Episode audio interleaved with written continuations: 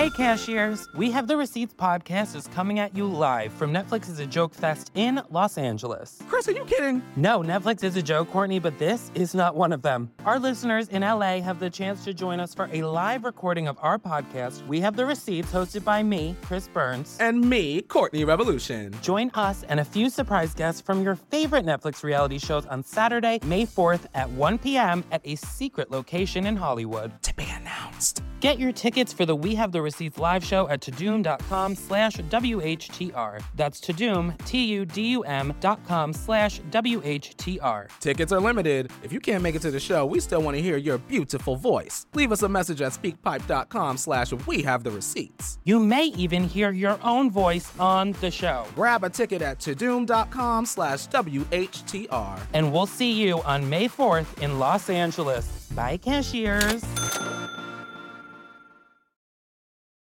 This podcast contains content which may be upsetting or triggering to some listeners.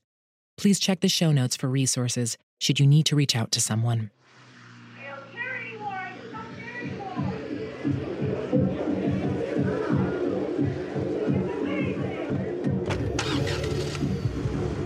I think he knew she was going to run.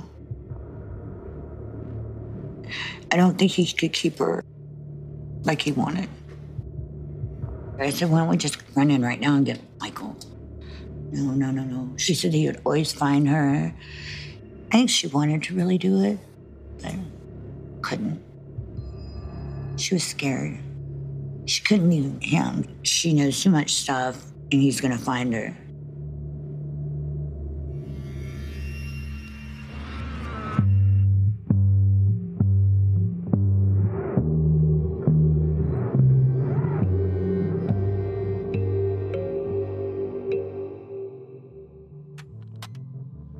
At the end of episode one of Girl in the Picture, Warren and Sharon had left Arizona without telling anyone where they were going. Sharon was pregnant for the second time, and in late 1987, they arrived in Tampa, Florida, setting up home in a trailer park awaiting Michael's birth. That November, an article appeared in the East Hillsborough Tribune highlighting the long crusade of the city of Tampa to shut down the 10 nude clubs in the area. Physical contact was illegal, and undercover cops were going into clubs every night and arresting dancers for breaking the no contact rule. A reporter from the Tribune, who remained anonymous, had gone in search of the real experience at the most prestigious club in town, Joe Redner's Mons Venus. I spoke with Heather, who was a dancer at Mons Venus back then. Mons Venus in the late 1980s, early 90s was the only place to go for adult entertainment. There was nothing like this anywhere. We had everyone come through here women, athletes, musicians, businessmen, and it was amazing. Straight out the gate, I felt empowered. I just saw that the women here had power over the men. If they were exploiting themselves, they were making the choice to do so. And they were getting paid a lot of money to do that. In his article, the reporter describes a dancer at Mons Venus answering his direct questions while offering him an illegal $20 lap dance. Joe Redner had a rule for women who worked at his clubs. You can do anything with a customer inside that you can candidly do on the street. And he swore that sex for money wasn't happening at the club. However, some of the Mons Venus dancers were making deals with customers inside and leaving with them. Shortly before Warren and Sharon arrived in Florida, a dancer left with a man who drove her to a secluded spot and attempted to attack her with an ice pick. She escaped and he was charged, but this incident left the women at the club with even more reasons to keep an eye on each other. The reporter casually declines the lap dance, and he focuses on one particular dancer. The article reads One was pregnant and wore only a flimsy smock that barely covered her swollen belly. When I asked the other dancers that night about her, none of them knew who she was. I remember the day that Sharon Marshall walked through the door. She was so cute. She was tiny, maybe five foot two, and just as cute as she could be. And she had she had something she dressed very uh, innocent when she was here. She had lacy little socks that she wore. Sometimes she wore little ballet slippers. She wasn't wearing heels like the, the other girls. And she had a full lace cover up. So she was never walking around completely naked like everyone else. And I remember having a conversation with her like that, that you don't even look like you're 18. She told me one time that every time she has a lap dance with a much older man, she feels that she's keeping that man from doing something to some other little girl. Sharon shied away from social interactions with other girls at Mons Venus. And although heavily pregnant, she worked late nights all week. Some people thought, well, she just keeps to herself. She's aloof. And I just felt that she was very shy. But as soon as I found out that she had had a baby that was put up for adoption, when I found that out, I, I mean, I started looking back at how I knew her, the things that I observed about her. And she was obviously very traumatized. Sharon wrote Jenny a letter around this time, telling her about all the musicians that she'd met through work and how she dated the carpenter from Van Halen. But Sharon never told Jenny it was a strip club she was working in or that she was a dancer there. Jenny just thought she was a cocktail waitress. And Sharon never mentioned Michael in that letter even though he'd been born a couple of months earlier in April 1988. Within days of Michael's birth, Sharon returned to Mons Venus to dance. She was so engaged with him. It was the only time he was a calm baby was when she was around and he was happy and he looked at her right in the eyes where he wouldn't look at me, he wouldn't look at her father. I really worried about Warren's relationship with Michael because he always had him in the car seat. He never held him. I never saw him hold the baby. And they would sit outside in the parking lot. Now, it was normal for him to be in the parking lot prior to Michael's birth all day and all night. But now here we have a baby and he's in a car seat the whole time Sharon is inside working. And that's when the girls in the club started telling me about her dad and their weird relationship. By this time, those around Sharon knew he was exploiting her for money. It's believed now that this was already happening earlier than this, in Arizona and possibly even Georgia when she was underage. Warren was sex trafficking his own daughter. And being trafficked, despite what we read in the news, isn't always stranger abductions and international people smuggling in white vans. And it's not always groups or crime rings who traffic people it can be individuals too. And the criteria for what constitutes a trafficking victim is vast. Sharon had gone from experiencing sexual abuse to sexual exploitation. And because she'd been cut off from every relationship she'd ever had, there was no one left from her past to question it. And this bond that Sharon had with him this kind of unbreakable mix of fear and love, it's what is called coercive trauma bonding. It's not a bond between two victims of crime or those having gone through similar traumatic events.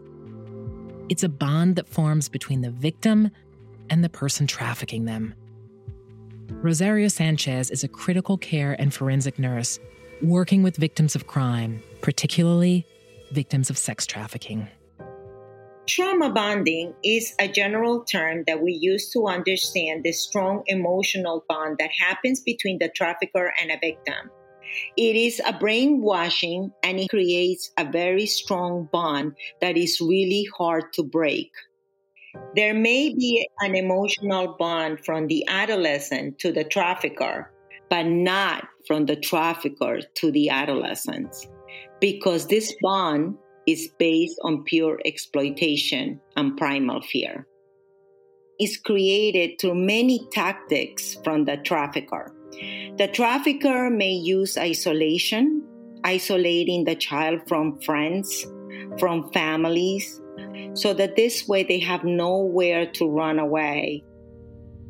Coercive trauma bonding forms through coercion and brainwashing over a long period of time, and the goal is always monetary gain. After living in a few different trailer parks around Tampa, Warren, Sharon, and Michael moved to the Golden Lantern Trailer Park. Michelle, who was 15 at the time, met them when they first arrived. This gentleman and young lady in a little baby stroller were walking. And I was like, How old's your baby? And, you know, talking and stuff. And um, they introduced him as Pookie. So that kind of stuck. And he was like, Hey, do you guys ever babysit? He's like, You know, we're forever doing things and could use a good, reliable babysitter. It was a normal two bedroom, one bath, you know, average size trailer. Warren slept on the hide a bed. In the living room, Sharon had the back room. And then the middle front room was Pookie's, Michael's. He didn't have a crib. I always thought that was weird. He had like a little pack and play. Um, they didn't have much for being a family. Up until this point, friends like Heather had only seen Michael when Warren was outside the club or Sharon was leaving work. Michelle was the only person who got to know Warren and Sharon away from Mons Venus, and she would end up being the only person who really spent time with Michael. He was quiet. Um, he had uh, some odd traits that I didn't understand at that age. He would rock and pound his head, and I had never seen that before. And so my mom was saying to me, you know, Sharon's young. Maybe it's, you know, not a happy home life. And babies kind of sort of do certain things like that for coping mechanisms. I feel that he was behind the eight ball, um, like his milestones. Um, for his age, uh, he was always hungry. And that was one of the things I noticed that the relationship wasn't normal because I would try to talk to her about giving him other things. And it was like Warren always would interject and stop the conversation and wouldn't let her speak. I always thought that was weird. She was gone from like eight o'clock at night to like three in the morning. I felt like I spent more time with Pookie than, you know, they did. Um, there for a little while. Her dad told her that she needed to inquire about the parties that I was setting up. That was his call. There is um, this amazing millionaires club here, and they would have parties. And their parties were the easiest to do. And that was the first party I took Sharon to. It's $300 to walk through the door. You dance three songs, no lap dancing, no one touches you. Her father wanted to come in and watch. He wasn't concerned about her safety. He wanted to just see, watch what we were doing, what the show was about. That experience ended up, unfortunately, not being a good one. One of the men told me, You had better go get Sharon and I need her to leave now. She's in front of the women's bathroom. And she was offering sex services to these men for $50. And So uh, she said, Well, my dad told me to do it, and he bought me condoms. Heather says things got even worse after this. He was just obsessed with her beauty. He was obsessed with her. After uh, that party at the Millionaires Club, um, he was telling me that he wanted Sharon to get into porn. And he asked me if I knew anyone and could I help her because all she needs is to get breast implants and she will be ready to go. That was disgusting. I couldn't believe that a man would put their daughter in that situation. To be a trafficker really is a person that has lost all humanness about themselves. That's how they obtain power. And it's more of a mental game rather than anything else. It's a power and control. And it's easy to be controlled through adolescence because they don't have a fully developed abstract thinking. Their brain hasn't fully developed. I was trying to teach her how to be empowered in what she was doing instead of basically being uh, victimized and used.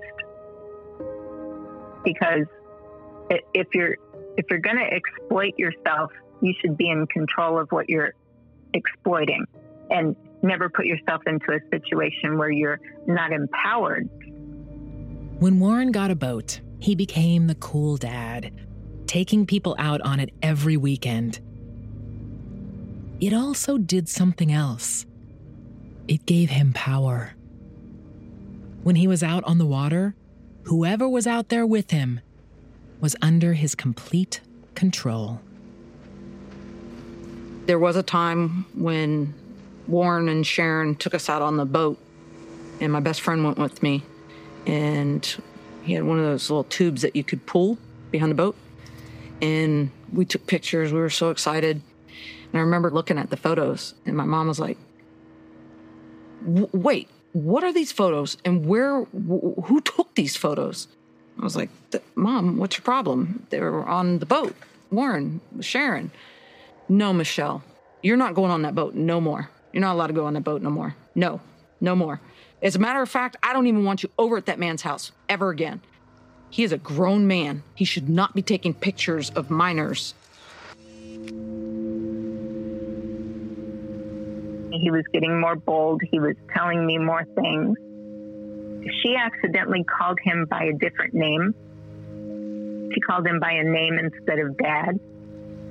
I didn't really pick up on it, but he did. And he said, Oh, uh, I'm I'm under a different name because I have traffic tickets and there's a warrant for my arrest. And I didn't really catch on, but he he just started defending himself and he looked at Sharon like she had really messed up, and she looked at him like she was afraid. And I I didn't take it as anything. In the life I was in, there were a lot of people that had warrants while trying to push Sharon's career towards porn, Warren was also trying to get Heather into the fold. But Heather despised Warren. Her dad told me about her stripping at 12 years old in Kentucky and how everyone knew that she was 12 years old. This was the moment Heather realized how far back Warren's abuse had gone. Before Sharon's high school years in Georgia, they did live in Louisville, Kentucky. Sharon phoned Heather one day from a motel where Warren had taken her to meet one of his friends. Heather knew Sharon was there to sell sex, and Sharon wasn't giving the sort of service the man was after, and she needed Heather's help. I kind of had an idea what I was getting into, or at least I thought I knew what I was getting into. And um, I pulled up to a seedy motel and I've never seen anything like this. And the guy tells me about how he had been with Sharon for years. And Sharon was maybe 18 years old at the time. And he had he had had relations with her for years. And Warren, he had no problem passing her around to his friends. And I just felt like I wanted better for her. Back in high school, both Jenny and Lynn questioned whether Warren was allowing people he knew to abuse Sharon. They may not have had the confidence or maturity to really understand what they were suspecting. But as an adult, Heather knew exactly what was happening. I was actually kidnapped when I was nine. I was gone from my mom for almost six years. I was kidnapped by a known pedophile. And uh, that was a very hard life. Uh, we were on the run a lot. Uh, we lived in Mexico. We lived in some of the uh, most dangerous areas, no matter where we lived. It was very tough surviving that. And I felt powerless the entire time. Came back to my mom when I was almost 15. When you grow up being abused, like Sharon and I were, you have no idea what is normal behavior. Heather had taken her experience and used it to empower her in her adult life. Although she had come back home traumatized, she also felt supported and wanted. Her mom had fought for years to get her back and was there waiting for her. Warren was Sharon's family. He was all she had. There was a storm brewing in the club because a lot of the girls have been abused. So there were a lot of girls that were very upset, and the security and some of the men that frequent the place, they were just waiting to jump in and save her and her baby and put her in a safe place and get her away from him. Sharon did go to Heather, saying it was the first time in her life that she was opening up about her father. And Heather straight out said, I'm pretty sure your dad is doing inappropriate things to you. When she confided in me, my heart dropped. And she told me he was her stepfather it hit me like a ton of bricks because then it was real. This was the first time that Sharon had told anyone that Warren was her stepfather. This hit home for Heather because her abuser was her stepfather, too. Sharon had that look on her face that was dread, it was shame, it was embarrassment, it was all of that and she usually never registered any emotion on her face. And she says, yes, he had abused me my whole life. He molested me. I had to see his friends. But if I ever leave him, he's going to kill me and he will kill Michael. Sharon had no way of leaving her situation. And as Rosario says, the threats of violence begin to escalate when the trafficker feels he might be losing control. Here you have an individual who has shame and guilt, involved in an environment of violence, being told if you do something like run away or leave me, I will kill you. You will be dead if you decide to leave. And that was the end goal for her to have an open door, but never to be able to walk out. I don't need to threaten you because you will never walk out. You know why? Because that trafficker, that abuser is not going to take it. He will never lose control and power she never discussed this before with anyone. This was the first time she talked about it, and she was instantly terrified. As soon as she told me, she felt so vulnerable that, and I saw the terror in her eyes. It was it was just awful. When she disclosed that to me, she was just unloading everything and then tried to minimize it by saying that it wasn't happening anymore. She knew what was happening to her was wrong, but the sad thing is she cared for him. Still, no matter what he did to her, she still cared for him. In December 1988, Warren, Sharon, and Michael went on a trip to Louisville, Kentucky. Same place Warren told Heather he had Sharon dancing in clubs at 12. Exactly how long they planned to stay, or even why they were there, is still unknown. Shortly before Christmas, Jenny, who hadn't heard from Sharon for months, got a call from Warren. He was in the apartment they'd rented, but Sharon was gone. I got a call from Warren and he said, I'm trying to find Sharon. You know, do you know where she is? And I said, No. And he's like, Well, she's run away from home. I think she's headed your way. Um, I've got a I've got her baby here, Michael, who's starving and wants his mama, and I can't find her. That was the last time I talked to either one of them.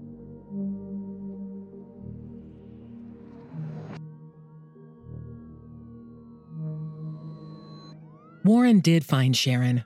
On Christmas Eve, he received a call from the hospital in Louisville. She'd been found in their car, alone and unconscious after a drug overdose. After being revived, she refused to disclose anything about what had happened. Medical tests showed that Sharon was between one and two months pregnant. She also wouldn't reveal who the father was. Maybe she didn't know. She never spoke about that night with anyone, or disclosed whether she did or didn't attempt to flee or end her life. Warren signed Sharon out of the hospital, and they returned to Tampa. You know, a lot of people get caught up with the why, right? Why they don't leave. Why are they not able to get out, right?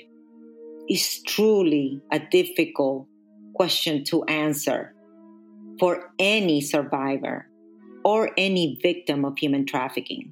For many victims, after living a whole life of abuse, the child can grow up believing that this is what life is. This is what life is supposed to be like. Rosario describes the process of exiting a life of trafficking as a maze, a labyrinth of dead ends that convince the victim that leaving is impossible. Warren, Sharon, and Michael returned to Tampa and by early January, Sharon was back at Mons Venus. They just took a vacation. So I disconnected myself from them. And that's where Cheryl Commesso came in. Cheryl would come over to Sharon and Warren's house like one to three times a week. Um, when she'd come through the trailer park, you know, she'd see me and my best friend at the pool and wave and or we would already be there and she'd be like hey and you know just talk and stuff and um, she was very friendly very nice.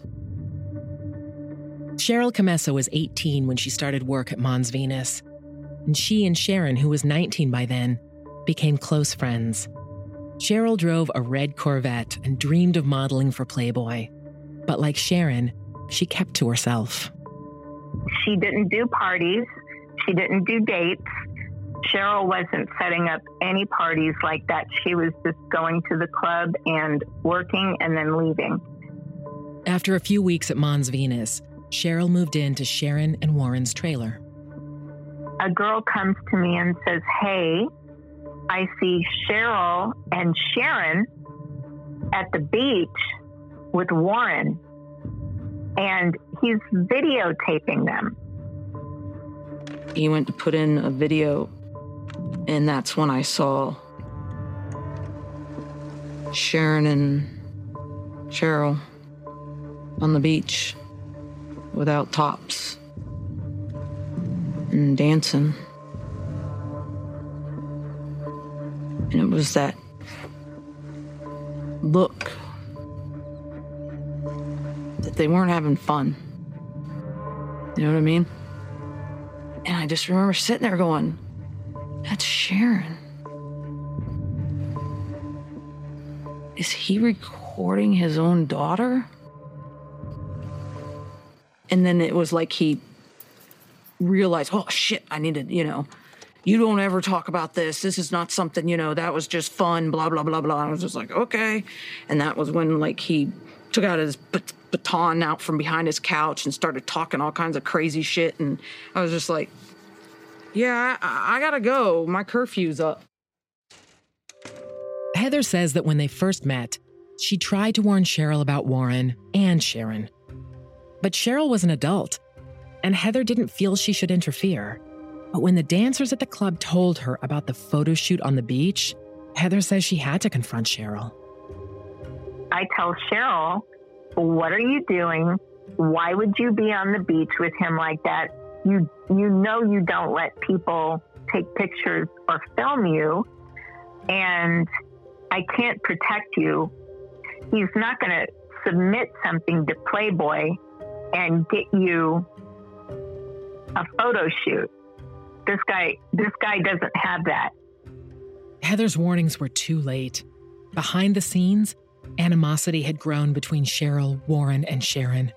Something had happened to make Cheryl call social services and say that Sharon wasn't declaring her earnings at the club. Sharon and Warren were collecting welfare, and when social services learned that Sharon also worked at Mons Venus, they cut off Michael's Medicaid. It wasn't just about losing support for Michael, another baby was coming. Cheryl was messing with Warren's money now, and he was furious. The next time I see Cheryl, she has a bruise on her face. She has marks on her neck. And she tells me what happened. She went out on the boat with him. He was more aggressive and more violent with her. And so she was fighting him and trying to get away from him. Cheryl felt like he was going to kill her because he punched her in the face. He was choking her. So she jumped over the edge and over the boat and she swam a very long time. That was the same night that um, I walked out into the parking lot and he and Cheryl were in a heated fight. He was in the car and she was maybe four feet away. And my roommate and I, we, we were just walking out. I ran over there and put myself in between them. And he and I had words. I, I basically told him, You're not going to get your hands on her. And you need to stay away from her. I know what you did. And he called me a bunch of really bad names and revved his car at me like he was going to hit me with the car. Heather went to the bouncers, and Warren was banned from the parking lot. He was no longer allowed to be anywhere near the club. When Sharon finished work, she had to walk down the block to meet him. Everything happened to try to protect Cheryl, but Cheryl disappears and we don't know what happened to her. Cheryl leaving didn't seem that unusual to anyone at Mons Venus. With all the police raids still going on, there was a high turnover of dancers. Some women just stayed away, hoping the arrests would stop, while others were going to other cities. It was just kind of the business. So when Cheryl's Corvette was found out by the airport, everybody assumed that's what she was doing, moving where the money was. Within days, Sharon and Warren were on the move too.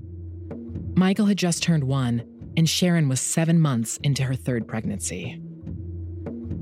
When Sharon left, I, I didn't know until she just didn't show up for work. She never said anything. Warren was saying that they were going to leave he was taking her someplace else. He felt like they needed to move along. I felt that it was because there was so much heat coming down.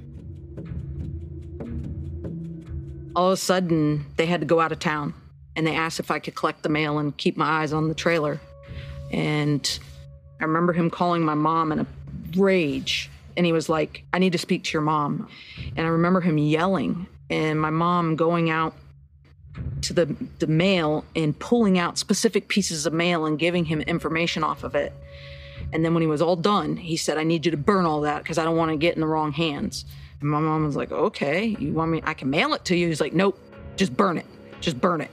She was like, Okay. So she burnt it. And like within 24 hours, that's when the detective came and was asking me if I knew Sharon and Warren Marshall. Coming up on episode three of Girl in the Picture. She was just scared. She didn't know what was next. He became very vicious. It was a really scary time. You know, he should be in prison a long time ago for a long time. Is there something that I should know with this couple because it looks strange? It was going to happen even if he had to die doing it. Why would somebody blow up their own trailer? What the, and they were just gone.